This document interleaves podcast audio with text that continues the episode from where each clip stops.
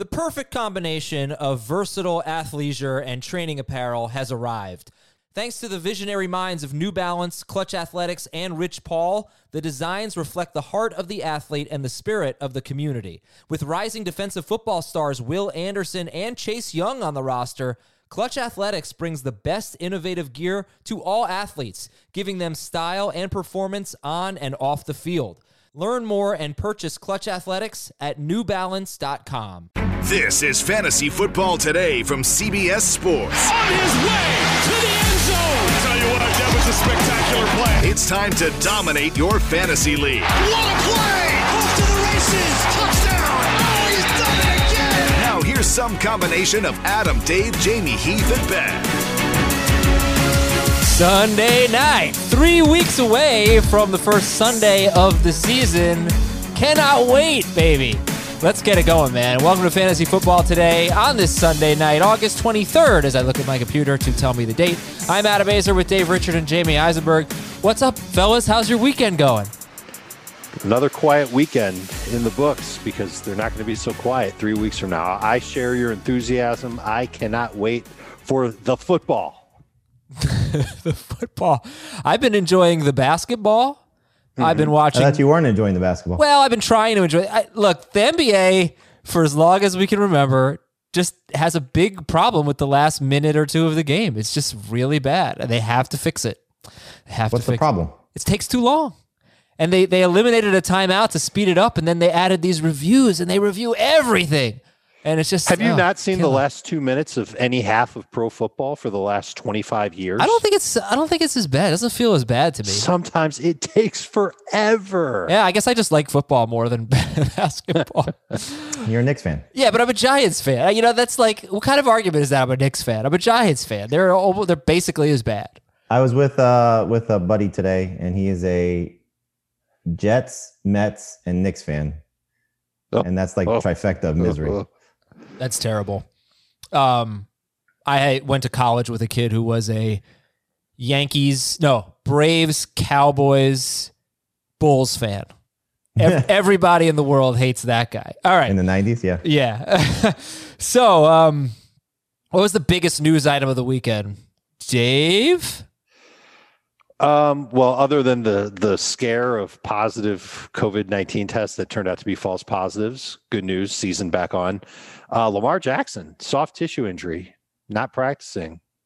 Maybe not the biggest thing because it sounds like he's going to be back at practice soon. But first, the Ravens said he's getting a rest day. His arm's tired, and that wouldn't be a good thing. And then they said he's got a groin injury, and that's not a good thing either. So um, uh, something to just keep in mind. It's not going to change a ranking or anything like that, but it's not good. Yeah, uh, he's hopefully going to be back on Monday. I think they said back on Monday. If if Jackson's not back on Monday, we can react again. But that was something that certainly caught our eye. Um, I said news, but it could be any type of development. Uh, Jamey, anything really stand out to you over the uh, over the weekend? Uh, there, there were two. Uh, the freaking out over Josh Jacobs because of Theo Riddick signing, and you know, uh, I, I can't wait. I hope he's going to say yes. So this is my public plea to Vic Tafur to come on to CBS Sports HQ as part of our fantasy beat. Hopefully, he listens because he just uh, basically. I, I like when guys, you know, say, "Hey, fantasy managers, calm down." Josh Jacobs is still going to be involved in the passing game. He's not going to catch 60 passes, but Theo Riddick is added for depth if he makes the final roster. If you want an example, see Jeremy Hill. Um, and the other thing was people freaking out over Ronald Jones dropping a pass in practice. Uh, that was Four that was, passes. That was Four uh, passes. well, the one that everybody saw. You know, so right. But um, apparently, uh, sorry, Jamey, but apparently he dropped four. LeSean dropped one. Ke'Shawn dropped one. right. they have a a crappy bad quarter. I think they have a bad quarterback. Um, well, you know, uh, that's probably true. But um, you know, if you're in the Ronald Jones camp, uh, you you want to you want to see that happen because then it's going to keep him in a good spot for you on draft day. Yes. And on the Josh Jacobs front, he had 20 catches last year in 13 games. He was on pace for 25 catches. He was the number 12 running back in non PPR per game, number 15 running back in PPR per game. And he only scored seven touchdowns, and that was on 262 touches. Uh, there's obviously, uh, you know, he's on pace for 323 touches and nine touchdowns, 1,600 total yards. Like, he doesn't need to catch 50 passes to be really good, but he probably needs to score more touchdowns, I think, to to be a first round pick. He's not going in the first round. But uh, if you want him to return first round value, probably need double digit touchdowns out of Jacobs. Would you agree with that? Because since we don't think he's going to get 50 catches, and it's very attainable, I'd say. But well, he may get 49 just to screw you up. What if he gets 48? 48, gets forget top it. five. Um, I, I don't think 50 catches is in the cards, but you know I, I'll just stick with what I've been saying all along. That you know 35 to 40 would be great. Anything north of 40, you'd be thrilled with. And so if he gets to that number plus what he showed you as a rusher last year, if that can be replicated, especially over a 16 game pace where he was you know in, in the conversation to lead the NFL in rushing, in the conversation in terms of carries. So he's got that type of uh, that type of upside. It's the passing numbers that have to come along with it. And like I said, if you panic over jo- uh, Ronald Jones dropping passes and you're panicking over Theo Riddick joining the roster, if you're on the flip side of that, that just means better value for a player that you want to target. That 50 catch mark, by the way, I want to reiterate it's top five running backs almost always get 50 catches. Top 12 running backs, no. Uh, the guys who finish 6 through 12, they often don't. So it's a good thing. It's not a requirement. Right. No, nobody I think is expecting Josh Jacobs to be top five without a, a, a lot to happen to go his way. But six through 10 is where I think he'll finish. That being said, I, don't think it should shock you if he ended up with 50 catches this year. He can do it. It's just a matter of whether or not the coaching staff wants to let him do it. And Richard is good. Richard is the one that I'm worried about. I don't I don't even know if Riddick's going to make the final roster. To me, that could have been about Devontae Booker not being good, and they're just looking for another guy. And Bowden's going to be just a few catches a game, if that. I I think he's got a shot at 50 or 90. Uh, uh, last thing here. Justify, if you are doing this, justify taking Josh Jacobs over Austin Ekeler in a PPR league. I'm not. I don't think you should. I No. mean, you know, again, you're you're looking at what the receptions mean to uh, a, a player in PPR and what the targets mean to a player in PPR. You know that that's going to offset some of those things. And Ekeler, the hope would be, uh, I'm sure Heath would tell you this, that he takes a good portion of those 200 touches that are available from Melvin Gordon. You know, especially the carries So you're going Ekeler over Jacobs in PPR. in PPR. Yeah, Okay. but in non PPR, I'm taking Jacobs. Easy. I just ate on the air for the first time, I think. Ever? My raisins. Welcome to the club, Adam. Yeah. Oh well, he's got the sunflower seeds going on my second box of raisins today. Uh, all right. So Lamar Jackson's big news. Josh uh, Josh Jacobs big news. I don't. I honestly cannot remember what we covered on the podcast on Friday. It's starting to blend in, but we've had these beat writers on HQ all week, and you, and you need to be watching CBS Sports HQ live noon Eastern Monday through Friday. You can watch on CBSSportsHQ.com, or better yet, download the HQ app watch on your phone, um, watch on your Roku, which I do. But James Conner is going to be a workhorse apparently, and Mark Ingram, eh, you know, I think Shraggy B was excited about what he heard about Mark Ingram. So, how about the Conner thing, the Conner news item, which I don't think we talked about on Friday, right? Ben, We did I not. don't think so. Okay, so what's the news here? Um, let's let me get that. Get, let's get that story straight first, and then we can react to it. I mean, he said uh, Mark Kaboly of the Athletic said a few things that were interesting. Uh, the James Conner one was was one that uh, we sent out uh, on Twitter on the FFT account that got a lot of buzz, and it was you know that Conner's still going to be the workhorse there. Uh, you know, Mark said what I think you know a lot of people realize if you look at the Steelers' history under Mike Tomlin that they're going to continue to use one guy. He said Benny Snell will get a series or two. Uh, McFarland will, you know, sort of have to find his way to get a, a a niche role essentially.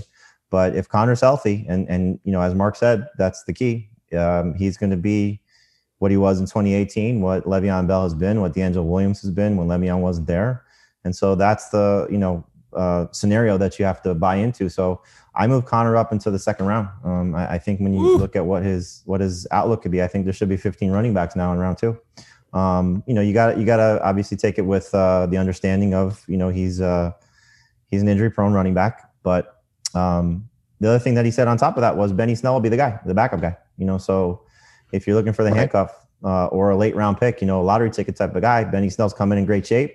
Um, Mark has written this. I don't think he said it in the interview, but um, Le'Veon Bell second season, better shape. James Conner second season, better shape. Benny Snell's following suit, second season, better shape. So um, losing weight, uh, you know, trimming up his body, getting himself ready for what could be a big workload if if we see Conner go down. Uh, and then just quickly, the other things that he said was that Juju is going to have a monster season, and that Diontae Johnson is uh, everything that you know is being advertised from the fantasy, community. That if you're buying in, so um, I, I know that caught Heath's attention because Heath is, uh, you know, I think more of the well, James Washington's good camp, and Diontae still has a, a way to go, and he, I'm sure he does. But um, you know, Mark kind of confirmed, I think, a lot of things that that we were thinking. He also said Eric Ebron could have a chance for a good season too. Yeah, I read his story on Ebron about how he's making plays in practice and he's going to be a red zone monster and all, all the things that he was in Indianapolis. And it's just not, apparently, he had a practice this weekend or something like that where he started to drop the ball a little bit. And that's always been a problem with him, going, especially in Yeah. Indianapolis. I Yeah. think it's the reason, I think it's the reason why he's not on the Colts anymore. But yeah, Or the Eric Ebron could be an interesting week one streamer because he's taking on the Oh Giants yeah, good call. and that depleted secondary, you can literally take them. You can take your DST and your kicker first because half the people in your league are not going to want to draft draft Eric Ebron. Yeah, he So- said a, a motivated Eric Ebron's a good Eric Ebron. Right now, he's motivated. Yep. So- a lot of mouths to well, feed in that offense. Look, now. I mean, that's Mouths obviously a lot of optimism about the Steelers, right?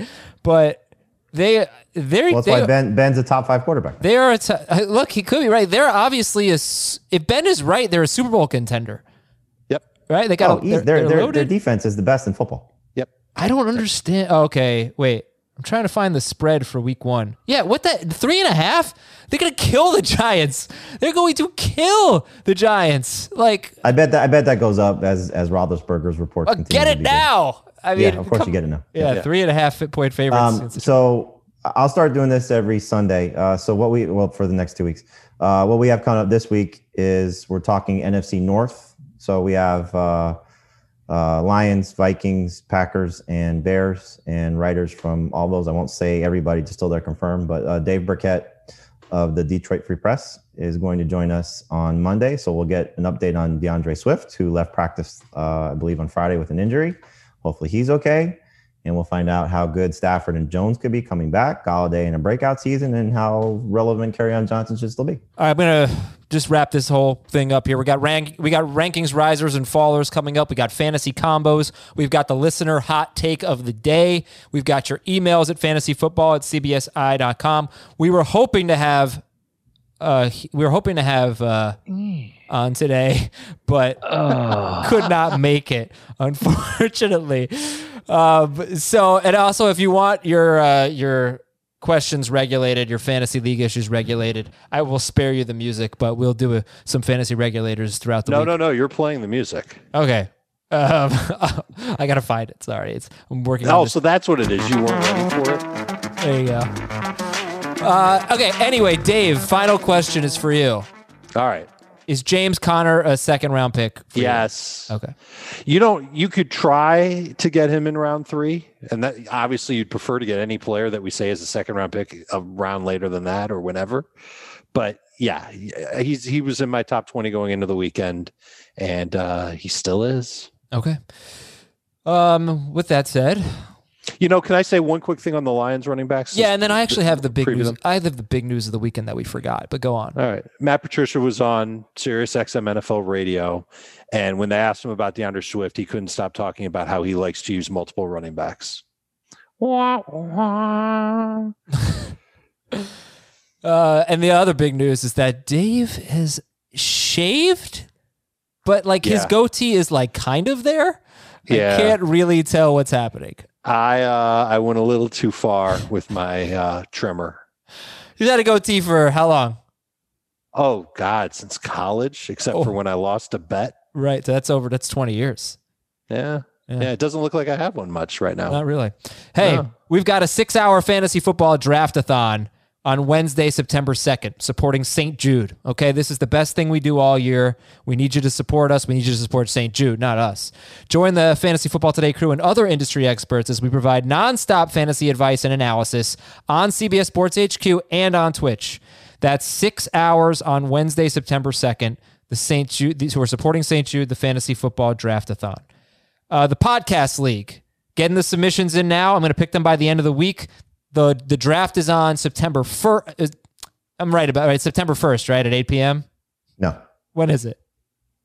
um, next week. I thought it was September first. No, Are you 31st. sure? Schrager? The, the- I'm sorry, the draft could be on September 1st. It's- I just told you the week of the 31st. Yeah, I'm pretty sure it's September 1st at 8 p.m. That works. Sure. Does anybody have a calendar for crying out loud? Uh, September well, 1st is Tuesday. Yes. I told people when it was on initially. September 1st, 8 p.m. Submit your entries. Something creative, a song, whatever it is, a poem, um, you know, a video, uh, anything creative. Be creative. Fantasy football at CBSI.com. Put podcast league in the subject line. And make sure you're watching us on CBS Sports HQ. All right, time for some fantasy combos complete with Twitter polls. Would you rather have Michael Thomas and Josh Jacobs or Dalvin Cook and Chris Godwin? What's the format? PPR. Glad you asked. The Michael Thomas side. Mm, No, maybe not. PPR. I'll say it again. Michael Thomas and Josh Jacobs or Dalvin Cook and Chris Godwin? Yeah, let me change my answer. To Cook? Yeah, Cook and Godwin. PPR, you just can't ignore it. There's there's a chance Godwin comes within 25 catches of Michael Thomas, and Cook should have at least 25 more catches than Josh Jacobs, provided that he can stay on the field. Jamey, the what's thing, your the thing is, you, there, there. I saw Ben Gretch get into an argument with somebody who was uh, contending that he should have because he released his rankings, uh, which you should check out because they're not on on the rankings page on our site, which is an oversight on our part. But um, Ben has, as I think everybody does, Kamara over Cook, and the person arguing with him was saying that Cook should be ahead of Kamara, which if he's right in terms of Dalvin Cook, I mean, wouldn't be a stretch. You know, we we saw him No. those Uh, not at all. those 13 games last year was pretty impressive. So I think you're looking at, you know, Dalvin in PPR should be a lot better than Josh Jacobs. And your poll is incorrect because you called him Josh Jacob. So you made up I'm wondering if I ran out of letters. I think I may have run out of characters because I do see now it says Josh Jacob. Well, Josh Jacob and Michael Thomas actually got 67.5% of the vote.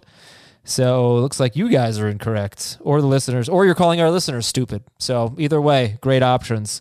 Twitter poll number they, two. they, they, they, you made up a player. So maybe they think you're, you know, you're talking about somebody else. Josh Jacobs is the pass catching all purpose back on uh, on the Raiders. Okay, uh, would you rather have George Kittle and Devin Singletary or Aaron Jones and Darren Waller? Would you rather have Kittle and Singletary or Aaron Jones and Darren Waller? It's a good one.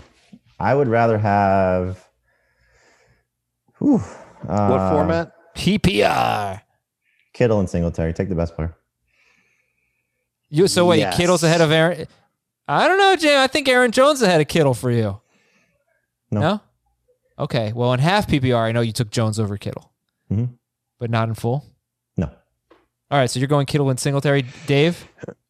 I think I'm going to go Kittle and Singletary too. There does seem to be some traction to Zach Moss getting more than just the Frank Gore role in Buffalo. Apparently, he's been really, really impressive. We might have talked about this last week about how Zach Moss has started to play really well in practice and he's catching the ball in practice. And it took Singletary a little while to get going this year, but now he has been getting going. I think he had uh, like one of his best practices over the weekend could be more of a tandem than we were initially believing there, but w- could see a similar tandem in Green Bay.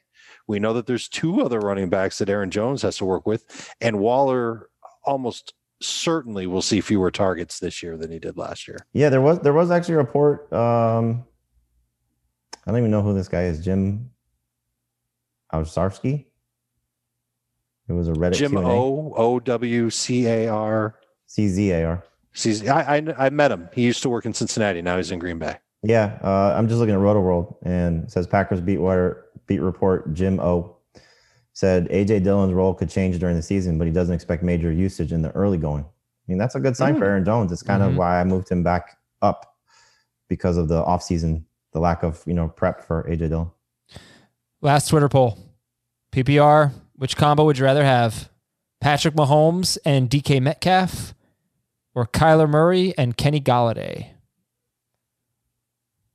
This is a runaway right now, by the way. Mahomes and Metcalf, or Kyler Murray and Golladay?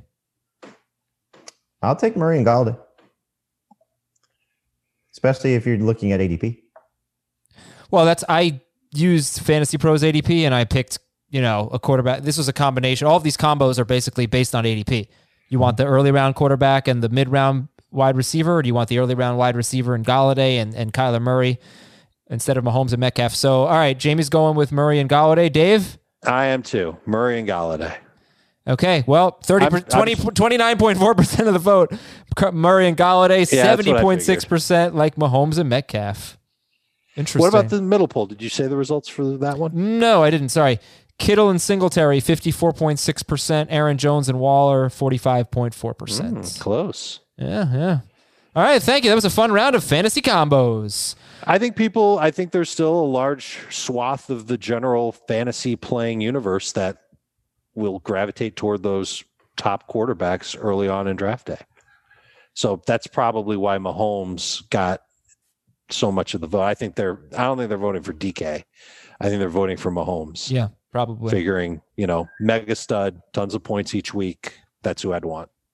All right, it's time for a new segment. Perhaps the only time we'll have it. Uh, listener hot take of the day. This is from Cassidy. Hot take for the year. CeeDee Lamb is the best receiver for the Cowboys and finishes top 15 in PPR. I guarantee it. Run with it. Well, guarantees are never wrong. So Yeah, right. I am starting. I, I'm listen. I, I loved him when he came out, and I loved him when the Cowboys picked him. And Jamey brings it up all the time that at one point during the offseason, I had Lamb ranked ahead of of Gallup. I'm starting to wonder if just you you avoid Amari Cooper on draft day and go get the other two Cowboys receivers. And one of those two should be amazing for fantasy, and the other one could be a good flex for the year. And their values are great right now. I mean, Gallup, I, you might see him pushing around five eventually if he's not there already. I'm not sure what his ADP is, but Lamb's ADP can't be that high. I, you know, I, I think that he's got a real. Everybody is going crazy over what he's doing in practice. He is As far as the 117th right now. Yeah, that's amazing. And so I think as far as pure talent goes, Mhm. Lamb might be he'll I think he'll eventually be the best one. He's probably not quite the best one yet. But uh, opportunities that I don't know how many there are to go around for three big time pass catchers in Dallas. But I, I think I'd I think I might start trying to cook up a strategy where I get Gallup and Lamb on my fantasy team. It's so her her bold prediction is Lamb is top 15 in PPR. AJ Brown was top 15 in non PPR last year, but he was something like 20th in PPR. I think the last time a rookie wide receiver finished top 15 in PPR was the Beckham Evans year.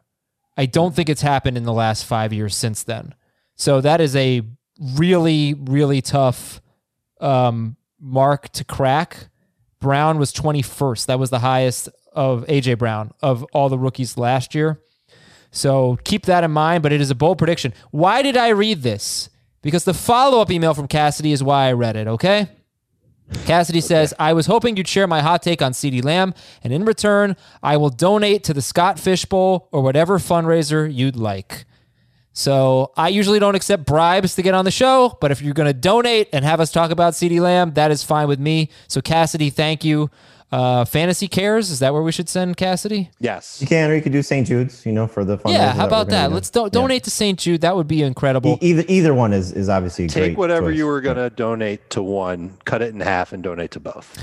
Um, and then Cassidy or went double on- it and do it for both. Ca- Cassidy went on to say, "You're truly this to me.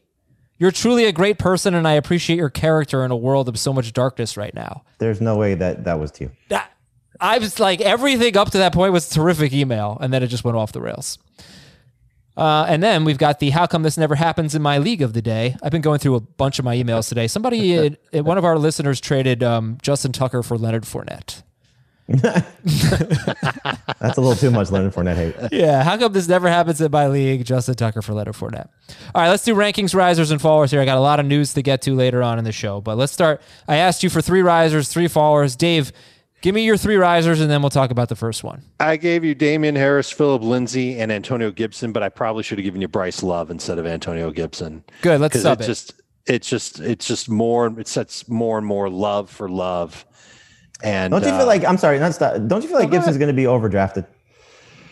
well, I mean, I, I I've got somebody in Washington telling me that he looks great as a running back too. Like, not only just- is I he can't- doing I amazing can't see things the as a workload. pass That's the catcher, problem. well, let's talk about it. What could what could the workload be? Because Adrian Peterson's definitely going to be involved as long as he's upright. Coaches love him, true pro, talented guy, can still play. That's probably at least a dozen carries per game in neutral situations. Yep. When they're playing from behind, I don't know if it's going to be Gibson getting all that because I just wonder if he's going to be a little too gadgety, and or they use Gibson plus something else because I don't know, maybe they're just a little too thin at, at wide receiver right now. Once you've got McLaurin and Sims, um, Dontrelle Inman's going to light the world on fire. I don't know. Maybe they get Gibson out there. So I think Bryce Love can end up getting the rest. And you go back and you watch Bryce Love play in college and just fast, good pass catcher out of the backfield. Wish he played with more power. I wish I knew what his body type was like right now and how much weight he had on him. Did he put on a little extra armor while he was recovering from the ACL? It, it sounds like he might have because Ron Rivera's talking about him like he could be an eventual three down back. Well, Dave, And let me I ask you this I think the last time he talked about somebody doing that was Christian McCaffrey. So you've got both those guys, uh, Harris and Love. And they both have a chance to become the lead back for their teams. Harris for the Patriots, Love for the Redskins. Who would you take first? I think I'm still taking Harris first, even though he's got he, he's got the same type of problem. He's got to share with James White. There's no doubt about that. James White's going to have his usual role. And if Cam Newton's a quarterback, and it looks like he will be, what happens when the Patriots get inside the three yard line? They could hand off to Harris, and I think he can do good in that role he did at Alabama. Or Cam Newton can do what Cam Newton does and score from short yardage. I know we talked about that last week, so not a new hot subject for the podcast. But I think Harris does have potential to finish as a number two running back, certainly in non PPR, whereas Love and Gibson might have that potential in full PPR, but you don't have to draft them that way. None of these guys. I don't think Harris is going to go into round seven anytime soon. I think that's a reach. Unless unless Sony Michel's on the pup list, and, and and the Patriots running backs coach said that he thinks that Michel will be ready to play week one. So that is the story you got to follow. Is you know what's going to happen there. They they still haven't is he ready? Will he be ready? I I, it, I don't know. I mean, that's the question. You know, it, it- and if you're again and you're in Damien Harris camp, this, these are the type of things that s- sway how you end up getting him one way or the other. You know, so if mm-hmm. Michel is on the pup list, the rush for Damien Harris is going to be there. If he's not, and you know he's you know cleared in some capacity, cleared for week one, but still not playing, still not practicing, you know, then it bumps Harris down a little bit, and that makes it a better value pick. And you know, you can still get six weeks out of uh, Harris being the guy until Sony Michel is maybe doing anything, or it could be three weeks, or it could be one. But there's also the Lamar Miller factor looming. That's the I thing you got to gauge. So weird. Yeah, but I, I- I mean, how how effective could those running backs be if they're just you know doing individual stuff on the side and not participating? I mean, We're still Miller, three I- weeks I, don't even know if it's even fair to say for Miller, just because he's a veteran and he's been around, and, and Sony has too, that they could just like you know, it's like riding a bicycle; they get right back into it.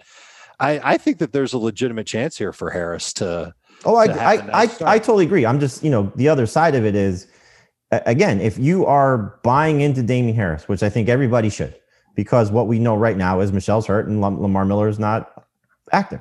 So you should be looking at a guy who's been turning heads in practice and getting an opportunity to showcase himself as the potential starter. Mm-hmm. But if you are buying into it and you want to try and drive down the price, you should be saying to your friends and should be you know talking about it you know because i mean a lot of this is regional too you know when you when you when you have guys like this that oh look Sony Michel is getting some positive reports or Lamar Miller is close to being active. You know, those are the la- last two things that we've seen from the Patriots, which you know we're never going to give you an accurate answer on what the, the status of these guys are. So, um, yeah, I mean, I, I agree with everything Dave said. You know, I, I would take Love. Um, I would take the value of Love over Gibson. Gibson's ceiling is probably higher at this point, but you know, Love may end up being the best running back for Washington, um, just based on a 35 year old in front of him and a converted wide receiver who hasn't had more than 50 carries in his career. Well, but who would you take, Jamey Love or Damien Harris?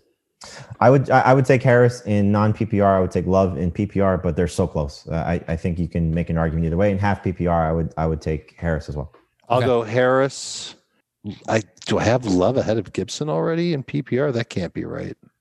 I'm looking at my rankings. I have Gibson ahead of Harris right now in full PPR. I guess that makes sense. I, to me, like I, I take the other side, right? Because what is what is the best we're going to get from from Gibson? He's not going to be a factor on the ground. Tarik Cohen or James White. I, you think like that's a, that's an 80 catch guy. He's I can't see him getting. that's as what I'm a saying. That's the best catches. case scenario for him is him being that type of player. I think- but I think as a said, rookie, you said that's 70 catches. 70 catches. Yeah, I, I don't I don't think that happens, but I, I I think look the thing with Harris and uh, with Love and and Gibson, they need Adrian Peterson to go away. They're never going to hit their ceilings if But Peterson's what, there. that, but what if what if they're so bad that they just say, "All right, look, sorry, Adrian Peterson, second half of the year, I we're- hope so. right?" Yeah, You know that, Right. that that probably doesn't exist on the Patriots, where it's much more likely on the Redskins. There's one more thing. Look at this offensive line for Washington. Look at the offense in general for Washington. I don't think it's going to be conducive to effective rushing. And I well, it was last year. It, it was all right. 'Cause- last probably because they ran great. And the- so and- much. Right. Exactly. And I don't think they will nearly as much. I think throwing to the running backs is going to be a much bigger part of their offense. And that's what Love can do. And that's what Gibson can do. That's what love can do. I love it, Dave. All right, Philip Lindsay is uh, Anyway, the point is, I, I, Okay. I think between rounds eight and 11, and it might literally be eight, nine, 10, you could get all three of these running backs on your squad. I don't want to do that. That sounds like a terrible. I know who does. Who? Dave Ben? Ben Gretch. I don't. But I just don't see what what is the upside of Gibson. It's just it's like all he could be is strictly a PPR guy, and I feel like a bye week Well, that's what I'm talking about. yeah, but like if he's not going to have any carries, if he gets five for 50 and does a Um, Chris Thompson gig every week, then that's at least a we, safe we, yeah, we we don't But we don't know. every we don't week. we, we And don't know how how Washington is fully going to use him. all right, all right, move on. to Philip Lindsay, Dave.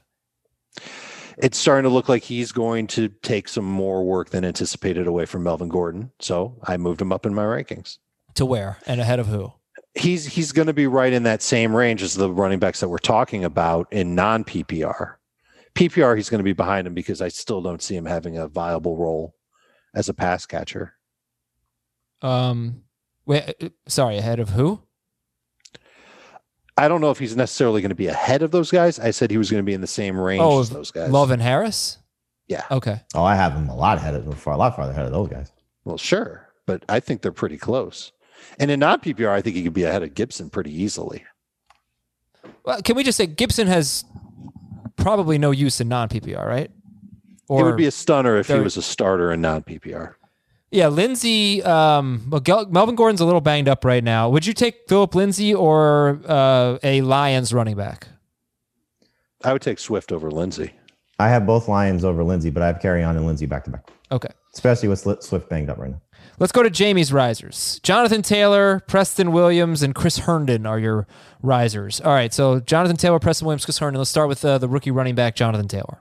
Yeah, I mean, you know, the the report, he's living up to the billing right now, so it's uh, you know, nice to see. And you know, I, I always expect it to be a split. Um, you know, when the offseason, everything they killed preseason, I adjusted all the rookies and where I had Taylor, which was in the top 20, I put him uh, at 23 in non PPR, 24, 25 in PPR, and now he's back in the top 20. I mean, you know, you just look at what his opportunity is, and if he hits, you know, it, it's uh, it's a play on him being better depending on format over the Melvin Gordon, David Johnson, Le'Veon Bell group. So, you know, I'll, I'd rather take my chances with the upside of him versus the downside of what those guys are looking like right now.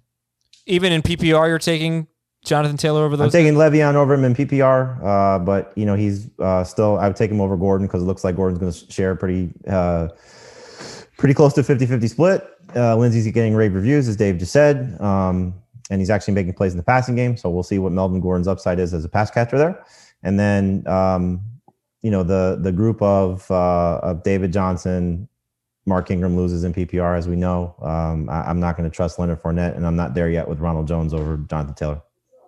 All right. And Preston Williams, channeling Heath Cummings here. Did you move Preston Williams ahead of where Heath has him? That's what I want to know. I don't think I put him up to five yet. So no. um, But I, I've been moving Preston Williams up with every positive report. And uh, Joe Schad, who covers the Dolphins for the Palm Beach Post, I used to work with Joe. Um, he had a, a, story in his notebook or a note in his notebook about Preston Williams turning heads at practice. And you just look at it, you know, with, with the two guys that they've lost in, in Hurns and Wilson, and the fact that he's healthy and what he was doing before the ACL, and it's seemingly looking like Ryan Fitzpatrick's going to start more games than Tua Tagovailoa. Uh, there's a lot of targets available. There's a big opportunity there, and he's he's a physical freak that you know took advantage of his opportunity last year and put himself in a good spot this year. So if he's healthy, he's got you know top 30 upside. I don't I don't want to go too crazy. Heath is probably a little bit more excited about him, which he should be. He's been on uh, all over Preston Williams for two years, but um, like I moved ahead of Anthony Miller. You know how much I, I think of Anthony Miller. So I, I think you know You that's did? a guy that Wow. yeah, Miller still hasn't been clear with his shoulder. He's he's not going, you know, full go yet. So uh, that that's making me a little nervous. Um, you know, we got a negative report essentially on Allen Lazard. If you want to start putting guys in that range, um, you know, I think Preston Williams. Uh, I'm I'm glad Cassidy is excited about CeeDee Lamb, but I would take Preston Williams over CeeDee Lamb right now because I think there's more targets available. Um, Jerry Jeudy, Jalen Reagor, you know, I would take him over those guys over Henry Ruggs. Uh, you know, so there it it's uh you know, I had him in like the mid 40s. Now he's closer to, you know, 37, 38. And, you know, I think he's a he's a number three receiver with upside. Okay. And your last rankings riser was Chris Herndon. Yeah, we talked about this a few times. Um, you know, the opportunity is there in terms of targets. Uh, I think, you know, you, you're going to see how Sam Darnold operates. We saw him as a rookie, you know, 36 catches, 540 some odd yards and, and five touchdowns, four touchdowns, five touchdowns, whatever it was.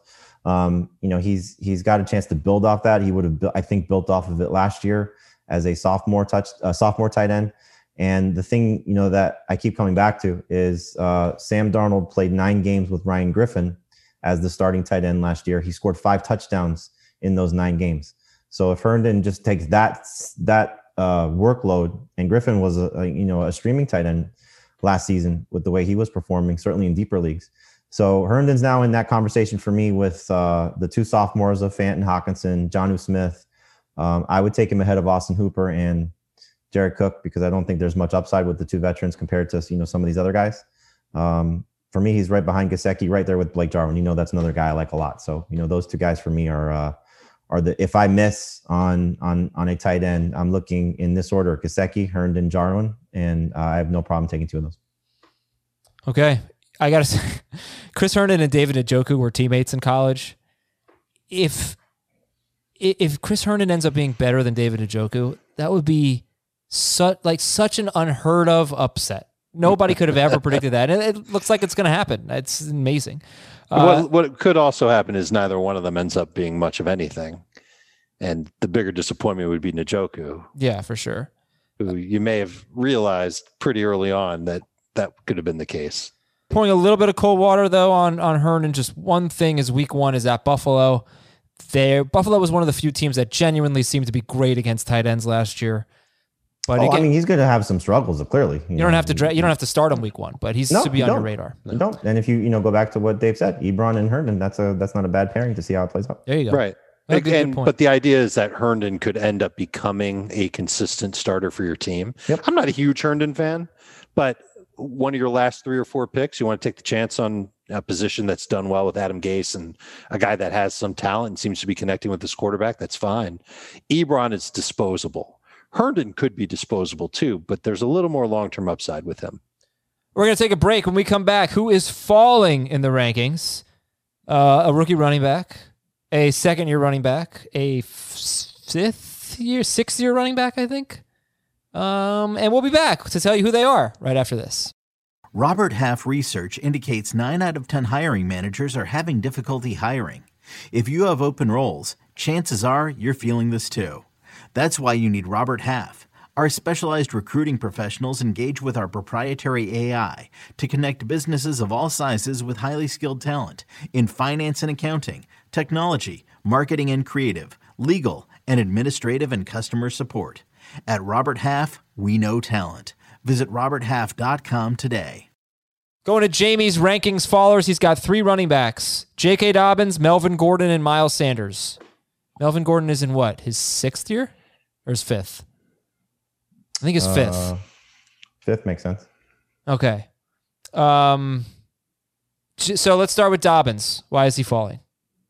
I just think we're going to see a scenario, and you know, maybe I'm buying into a guy that I trust, uh, Jeff Zrebiec, who was on our show on, on HQ, covers the Ravens for the Athletic. He said to said to me on the show that he's fighting for Gus Edwards touches, and Gus Edwards isn't completely getting benched. And then he doubled down on that with what he wrote over the weekend that it's going to be those guys picking up the scraps um, behind him, and they don't really know what role they're going to use Dobbins in yet. He is an unbelievable lottery ticket if Mark Ingram goes down because if he gets that opportunity, he's going to be a rock star. And I think that's why you bank on him for being a huge fantasy player in 2021. But if Mark Ingram stays healthy, and you know he's been healthy more times than not, then I think it's going to be tough for J.K. Dobbins to be successful. So I had Dobbins um, just behind the other two rookies that are typically going to be the fifth, sixth round guys of Cam Akers and D'Andre Swift. I've now moved him behind Zach Moss, and I put him behind um, the the two veteran guys that I think you see, you know, in that round seven, round eight range of Marlon Mack and Kerryon Johnson. So uh, Dobbins, I just think you have to treat as a good backup running back on a team that's going to run the ball a lot. And there's 130 carries that he could potentially get, but I don't know if he's going to get much more than that, and I don't know how involved he'll be in the passing game. Okay, and Miles Sanders is kind of obvious. How far did you drop him as he's dealing with this week to week injury? Yeah, as I told you when we talked before the show, I don't think I did drop him. So, um, you know, we I know we were talking about this. I was trying to come up with a third guy, and that was our uh, our conversation. But I just think you have to look at it. It's more of an overall thing, not really a, a running back thing. So I dropped him more. I think in I, am sorry, I did drop him actually. So I'll I'll, oh, back take up. that uh, in non PPR. So uh, I would actually take Derrick Henry over him. And you know what I think about Derrick Whoa. Henry. So, um, wow. I think Miles Sanders is a back end round one pick now in non PPR. Is he a first round pick in PPR? He's still a first round pick in both, but yep. um, oh, I, I, was okay. always taking Henry in the first round in non PPR, but back end, and I don't typically see him going there. But uh, in PPR, yeah, he's uh, he's in that ten to twelve range. What I'm hoping he was, for, he was eight. Uh, what I'm hoping for is that the Eagles are just taking exceptionally precautionary measures with him and that what he's got going it doesn't sound like it's very serious even though they list him as week to week but maybe they're just going to try and put him in bubble wrap until the week before their opener against washington hopefully and melvin gordon is your third follower. Dave's moving philip lindsay up. Jamey's moving melvin gordon down. Um, you put jonathan taylor ahead of him? Yep i would take taylor. Yep. I mean i, I guess i get it. Uh, I, I I wrestle so much with Jonathan Taylor. I mean, figuratively, you know, figuratively. Off, offensive line is fantastic. yep, um, absolutely. Um, opportunity is huge if Mar- Marlon Mack's there, but if you're talking about Melvin Gordon sharing 50-50 and Jonathan Taylor sharing 50-50, I'll take the younger Wisconsin back at this point. Sure. Um, uh, PPR, you know, it, it, it's uh, it's it's certainly probably it's certainly a different argument because Gordon should be more involved in the passing game, but we don't really know what they're going to do with Jonathan Taylor. We're just, we're just speculating because of the other guys that they have there. So um, if Gordon is not in that 50 catch range, which is kind of where he's lived a little, you know, for when he's at at, at his best, um, it could be it could be a little bit of struggle for him. So he's not in the in the round three range for me anymore. I wouldn't take him till round four. It's not just that for Melvin Gordon. It's also is he living in the 10 plus touchdown range? which he's lived in for a long time in his career. Yeah, it's been nine nine touchdowns every year, but but his first year. Right, right, right. And last year he probably would have had ten if he had actually shown up at yep. the beginning of the year and not held out. So it's it's a cl- it's it's getting to be a closer call. I think Melvin is starting to become, you know, you, you talk about your bridge running back, Jamey, and you've got Aaron Jones and James Conner and Chris Carson. Melvin is the troll under the bridge, but he's still somebody who like might be able to help you. He's it's it's getting uglier for him as as the days go by, but I don't know if I've got another running back that I feel more comfortable taking ahead of him. And the problem that I have with Jonathan Taylor is he's is, is a 50-50 split. It could end up being 33 33 33. They've got three running backs there. And Hines is locked into that passing role. I don't know if that's the case. It, well, seems to be Mack the case. I wouldn't be surprised if you know. I mean, you remember me at the following the draft before the draft. You know, I, I thought Hines is going to be a seventy catch guy. You know, he's averaged fifty four catches in his career, and then you get Philip Rivers, who this is what he loves. And so, uh, even after the draft, you know, I said I wasn't going to move Hines, but I mean, I think you've heard me say this before. It wouldn't be surprised if you know you look at their three best backs in order. Taylor's seemingly the most talented based on what his pedigree is. True. Mack would be second, and then Hines would be third. Well, why would you want to take Mack completely out of the picture and maybe use him as the pass catcher? Not to the same level that you would use Hines if it was just Hines. But I think if you're just looking at it as okay, how do we keep Mack involved and active and, and part of this offense, and maybe make Taylor's role a little bit bigger? Well, use Mack in some passing situations. And I don't know what do this you to be true. I'm just guessing. Sure, I sure we're just speculating here, and I, and I appreciate it because I'm trying to get a grip on Taylor. You're you Good and luck. Ben Gretchen, a lot of other people. You're running away with Taylor like he's going to be the, the stud, and I could totally see it happening. But as long as there's other bodies there who have done a good job, maybe not a great job, but a good job for Indianapolis, I think they I think the Colts have the benefit of time here, and they could ease in Jonathan Taylor, and Very it could hurt his mm-hmm. ability to to hit that upside, and that's why I'm I'm not ready to take him with a top 50 pick yet. Uh, Jamey, you mentioned you said 50-50 split for Melvin Gordon and Philip Lindsay. Is that what you're expecting? That's what we're hearing. I mean, you know, that's the the report that we got from Fangio that he said, I don't feel like I have to name a starter. Yeah, and- I, but he didn't say there it's going to be a 50-50 split. He he's no, just the, the the speculation based on what he said was a 50-50 split. Not to me. I mean, it wasn't a 50-50 split last year. I For ex- who? for Freeman and Lindsay. I Well, would Lindsay's Lin- Lindsay is as a rusher the best player that Melvin Gordon has shared a backfield with. maybe. I, mean, Ekeler's As very a good. rusher, Yeah, I I love Philip Lindsay. I was very disappointed last year, but I still think you bring in Melvin Gordon. I, I feel like 50-50, I 60-40. I, If you're what if, if, you're it's if you're looking at it from Philip Lindsay and everything that he's done, you know, he put in work on his body, put in work. It's it's essentially like everything Dave has uh, reported about Ronald Jones. Philip Lindsay's done the same thing. Put weight on, spent a lot of time working on his role in the passing game. well, then how could you like him? You don't like when got running backs put weight on. I, I don't. This is this isn't necessarily like Philip Lindsay to me is not a, a he's a riser. I, I think I agree with Dave. You know, I I I I would take Philip Lindsay as a good number three running back and a half. Mm-hmm. But Melvin Gordon is first off, we haven't even said he's battling a rib injury. I yeah, I did You know, mention so- that. Yeah. right. you know, it doesn't sound uh, like it's a big deal, but I, I agree, but Yeah. you know, it, Should be it's the whole it's the whole week. package starting to come together. You know, you have a guy who's back to back thousand yards as an undrafted rookie, who's done nothing but been awesome since he's been with this team. And yes, there are metrics that don't make him uh, a top tier running back. His pass blocking, his pass catching, his route runs, all those things you want to you know throw into it. But he's not somebody that you just say, okay, go away. It's the same thing like you just don't say Marlon Mack go away, No, Kerryon right, Johnson yeah, go Philip away. Lindsay's good. Yeah, for sure.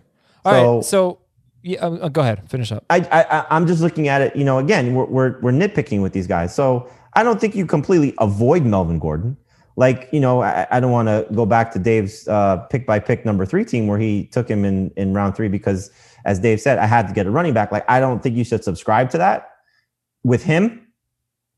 But if that's round four, it makes a little more sense.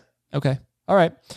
Uh, Dave, I hate to do this to you, but I just want to get to the news and hopefully some emails. Um, let's go through your followers. Uh, you know, give me give me some thoughts. Kerryon Johnson, T.Y. Hilton, Rob Gronkowski. Let's start with Kerryon.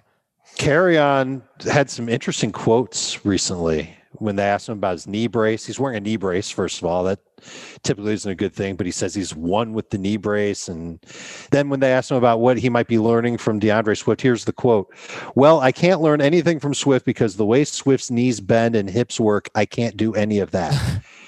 so when he comes up and does his little shaky bake, whatever, I can't do that. So I just say, good job. Maybe do this a little better, or maybe do that, but you got open. it's hard to tell somebody who got open, don't get open. So, I mean, he's doing an excellent job. So it, it, it almost sounds like he's resigned to the fact that he's not as talented or as flexible and versatile as D'Andre Swift. And despite that, the Lions are still probably going to use multiple running backs because that's just Patricia's theory. Why why would he use a great three down running back potentially in D'Andre Swift when he's got on Johnson to take some of the work away? I just don't want on on my team. Okay. So. I, I'm moving them just south, south, south. So I know that it would have to take me drafting with nine or 11 clones of myself to actually get Kerryon Johnson on my team. What do you think happens, Dave, if if he stays healthy? Like, what's your projection for that backfield if Kerryon plays 16 games? Oh, if he were to end up playing 16 games, I still don't know if he's as talented as D'Andre Swift is. Like I, I just see Swift as the better football player, and certainly the more um, explosive and speedy runner between the two of them at this point.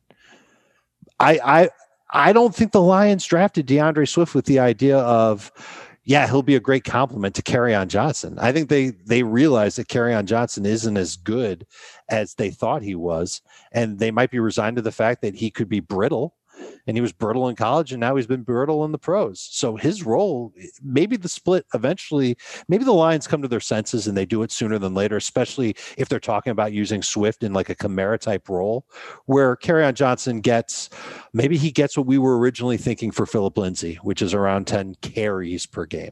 Maybe that becomes 10 touches because Kerryon can catch the ball but I don't I don't think he gives them nearly as much explosiveness as Swift does. I just wish Swift were practicing every day because the reports before that were mostly good. You know, Patricia wasn't tipping his hand and he was kind of, you know, backhand complimenting Swift about some of the things that he did. But if the Lions are smart, they'll want to try and get their running backs involved in the passing game more. That would help Matthew Stafford. That would diversify the offense more than they have in the past. And Swift is very good at that. He's got great natural hands. Another fall for you is T.Y. Hilton. Where'd you move him? He continues to move down for me. I think I've got him either in round six or out of round six, just because I'm not quite sure he's the same running back or receiver rather that he was before. And I look at all, I, look at I look at what the Colts did this offseason by drafting Michael Pittman, drafting Jonathan Taylor, and I, I think they're going to try and be versatile. And I know Philip Lindsay's in camp, and I know he's he's throwing well and doing great. And maybe Hilton does lead the team in targets, but I don't think he comes back and uh, finishes as a top twenty or even top twenty four wide receiver. I think I think you, you, saw his some of his efficiency metrics fall last year. Mm-hmm. Uh, his his average depth of target fell, yards per catch fell. He's never been a big touchdown magnet. They've got a lot of options in the passing game, and now they've got three running backs that could end up taking some work away and easing the pressure off of Philip Rivers, who's what, 38, 39 years old. It would only make sense that they try and diversify a little bit. So I think the target share is going to go down for T.Y. Hilton because of it. So fewer targets, not nearly as effective as he was previously. I'm going to let somebody else draft T.Y. Hilton this year. Would you take a Texans wide receiver or T.Y. Hilton? I think I've got them ranked really close to each other, and I would probably be at the point now. I don't know if I could do it. I don't know if I could do it. I, Ty might be just ahead of Cooks and Fuller. Okay, but I remember I'm different when it comes to Will Fuller. There's a lot of people that see the upside in Will Fuller. If you're one of those people, it's easy to take Fuller ahead of Ty. All right, Rob Gronkowski, your final faller. I again just a lot of pass catchers in that offense, and Gronk is just now starting to round into form. I'm really starting to buy into the idea that he'll be you know, a lot of touchdowns, not a lot of playing time, not a lot of yardage. Might have a lot of games under 50 yards this year, which makes him touchdown dependent fantasy tight end. So who did you move ahead of him or who'd you move him behind? Hurst is ahead of him for me now, and he was ahead of a lot of people. Hurst was ahead of Gronk for a lot of people. And uh, I think I'm probably going to move Austin Hooper ahead of Rob Gronkowski too. Oh, all righty. So uh, to recap, Jamey's three risers were Jonathan Taylor, Preston Williams, and Chris Herndon. Dave's three risers were Bryce Love, Damien Harris, and Philip Lindsay. Jamey's fallers were J.K. Dobbins, Melvin Gordon, and sort of Miles Sanders. Dave's fallers were Kerryon Johnson, T.Y. Hilton, and Rob Gronkowski. In terms of news items that we may have missed, Darrell Henderson uh, has a mild hamstring injury, I believe. Yep. Yes. Um, scrimmage on Saturday. Yeah, so we're keeping our eyes on the Rams backfield right now. Uh, Malcolm Brown got the first carries in carries yeah, first carry in their scrimmage. Uh, Nick Chubb's out of the concussion protocol. It doesn't seem like there's a reason to draft Ke'Shawn Vaughn right now. Is that fair to say? Looks like he's going to be returning kicks. Yeah, yeah, late round, late round, late round lottery ticket, just in case Ronald Jones goes down. Josh He'll Kelley. Josh Kelley could be gaining ground on Justin Jackson already. Love to hear that. Yeah, and that one we saw coming. Brandon Aiyuk has a leg injury. Man, they can't get a healthy receiver. No, no, they're snake bitten. It's just kind of. It's going to be interesting to see uh, how, like, I could see Kendrick Bourne being the week one waiver wire claim. Like he goes out and has two touchdowns and like seventy yards. Kendrick Bourne, yeah. Like that. That's the type of guy that you you're gonna. They've got Arizona week one. they might put Peterson on him. Who else are they going to put? No, they should Peterson on put- Kittle, yes. maybe that could be oh, interesting. yes, please. That would be awesome if they put Not if a Peterson. Kittle guy. Uh, don't I, would. know. I would. You know what? I wouldn't even care. I would pay to see it. I would. Love I to bet see they that. would. They Kittle would get plenty of targets, and I'm sure Peterson would win some of the time, and Kittle would win some of the time. That would be a lot of fun. You know what they should do? They should put Isaiah Simmons on George Kittle. See how that goes. I think that's think why that's they why they drafted him. drafted him. I, Yeah. I think that is, but I don't think week one of his rookie season with no preseason games is the right time to put Isaiah Simmons on on, George course it is. Kittle. Uh, let's go to the emails. Finish the show here. Uh, Cameron in a town south of St. Louis. Uh, Little Rock, Arkansas. Dear Freddie, Ronald, Ozzy, and Dansby. Come on, Jamey. Freddie, Ronald, Ozzy, and Dansby. Freddie, Ronald. Shortstops. Come on, Jamey. No, they're not shortstop, Strager. They're They could be. Braves. They're not. Oz- It's not Ozzy Smith. It's Ozzy Albies, and it's Freddie Freeman and Ronald Acuna. Hmm. Schrager chimes in. They could be shortstops too.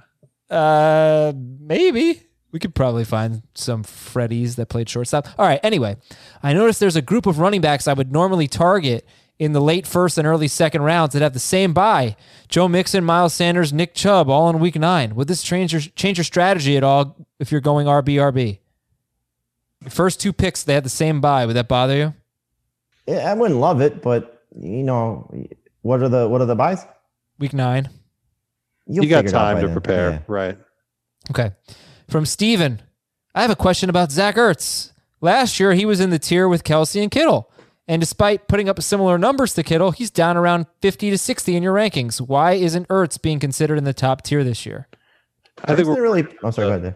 I I I, th- I think I can speak for you here. We're worried about the target share not being there for him. They added Reagor. DeSean Jackson's healthy. JJ Arcega Whiteside is getting some complimentary reviews.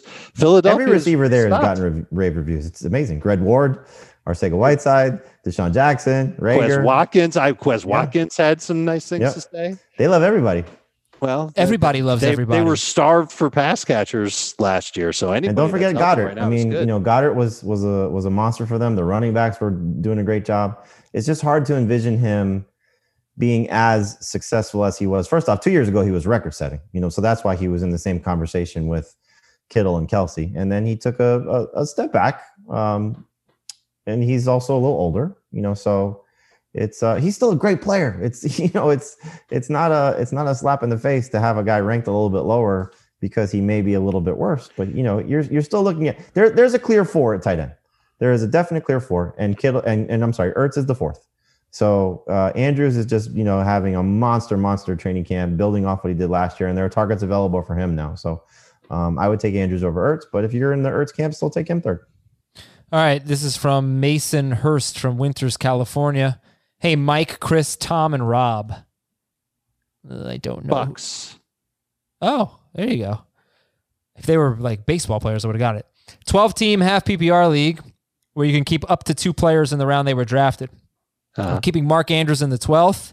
Pick Nice. one more. Kyler Murray, eighth round. Ronald Jones, eighth round. Marquise Brown, 11th round.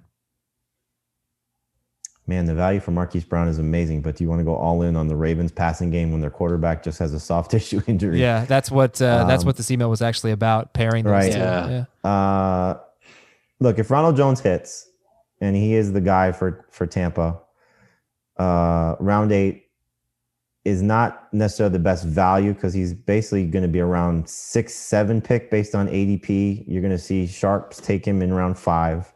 Um, but Kyler Murray, if he hits, is going to be a top three quarterback. I would lean toward Murray. You can keep Marquise Brown for a ninth rounder next year and then a seventh rounder the year after that. That's tempting. That's tempting because if he does come through, then you've got you've got the Ravens top targets for basically the prime of their careers. And then you can just go hog wild on running backs for most of your first five or six picks. I love Ronald Jones. Even I think he'll have a great year this year and then huge question mark after this year. I'm gonna say Brown. From Garrett here. I have the second pick of the draft. I'm anticipating Clyde Edwards-Helaire being taken. That leaves me, I'm sure there are keepers here. That leaves me oh, Or with Henry, draft. Oh, Mixon, not. That leaves me with Henry, Mixon, Jacobs, and Ekeler as potential first choices. I want to keep this player for the next three to four years. Who would you take? Henry, Mixon, Jacobs, or Ekeler? What's the score? Don't know. I don't think it matters. I think it's Jacobs. Uh, I yep. Just yes, I agree. sure. Yeah. I mean, Mix, Mix is hard to overlook too. Uh, yeah, but he's two years older than two years farther in his career than Jacobs. So, uh, finally, Dan in Atlanta wants to know what draft slot he should take in a two quarterback league. Top four. Why? Because you can get one of the two quarterbacks if you're so inclined. If not, you get one of the running backs. And if you want to pick fourth, you may get Saquon. If you love those top four running backs and those top two quarterbacks, you can go to six, and then you're guaranteed either one of the top four. well, then you just you're, you're leaving it. You're leaving it to other people if that's the way you want to play it. But sure. Right, but then you pick ahead of all those people in round two, and there should be a great quarterback there, or a very good running back, very good wide Ten team receiver. league, by the way. 10 team league, then I'm going to go one. But then you're not going to get an elite quarterback. Well, you might get one of the top six. Maybe. You might, you might, If you if if all six and six if you of don't, those guys and if you don't, then that means you're just getting right, if all six of those guys go in the first 20 picks, you have you have the potential of Kelce or Kittle, you have the potential of one of the top three wide receivers, or top four wide receivers, and you know, still another great running back. And you get McCaffrey. Yeah, McCaffrey, oh, boo hoo. Yeah, that works. All right, guys, we're out of here. Thank you so much, everybody, for listening. We'll come back on Monday with another episode. Uh, we've got a fun week plan. We've got league winners in each round. We've got ri- wide receiver versus running back debates. Uh, try to get a guest on later in the week as well. Maybe talk a little IDP. I'm Adam for Dave and Jamey. See you later.